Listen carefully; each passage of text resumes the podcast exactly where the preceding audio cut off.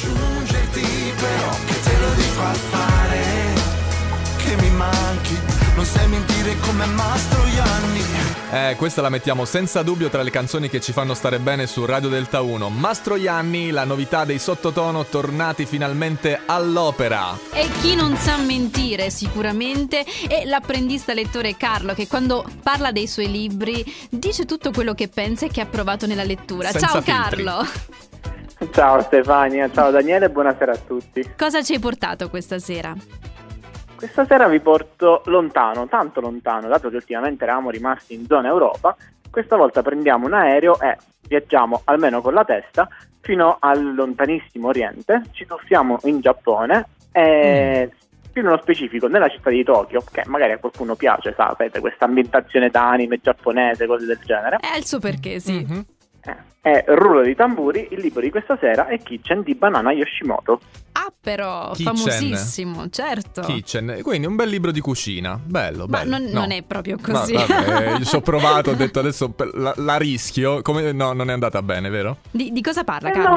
no, però diciamo che Daniele non si era allontanato più di tanto perché comunque la cucina è sicuramente uno degli elementi portanti di questo libro Ok. che è una delle pietre miliari della letteratura degli anni 90, dei primi anni 2000.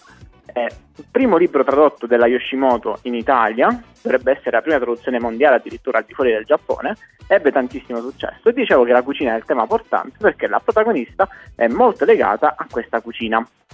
Voi dite perché è una cucina che fa la cuoca, ma più o meno.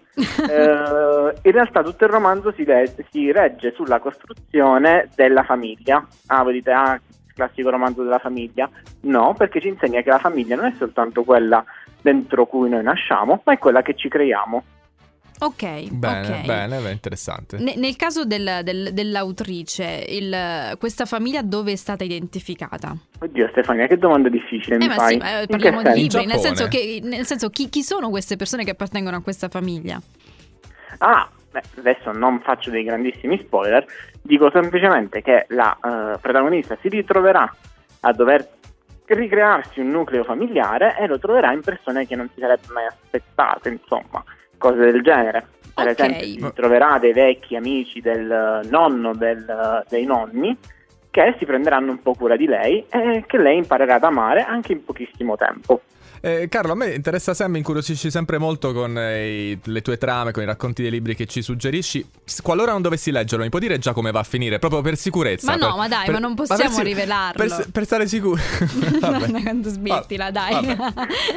Carlo, ascolta, ehm, la, la Yoshimoto è famosa in tutto il mondo. Secondo te qual è stata la chiave del suo successo? Il, il- il momento che tu ritieni che la identifica come una scrittrice di qualità? Guarda, c'è un passaggio molto bello all'interno del libro dove parla della necessità che a un certo punto la protagonista eh, sente di dover prendere un taxi e farsi tantissimi chilometri di lontana, tantissimi tantissimi chilometri, andare quasi dall'altra parte del paese per trovare una persona a cui tiene. Sì. Eh, lo descrive in un modo così particolare e in un modo che tu senti talmente vicino a te che penso che il successo di questa attrice si ritrovi proprio qui nel fatto che ti fa provare queste emozioni proprio sulla pelle e dici come le vorresti descrivere tu.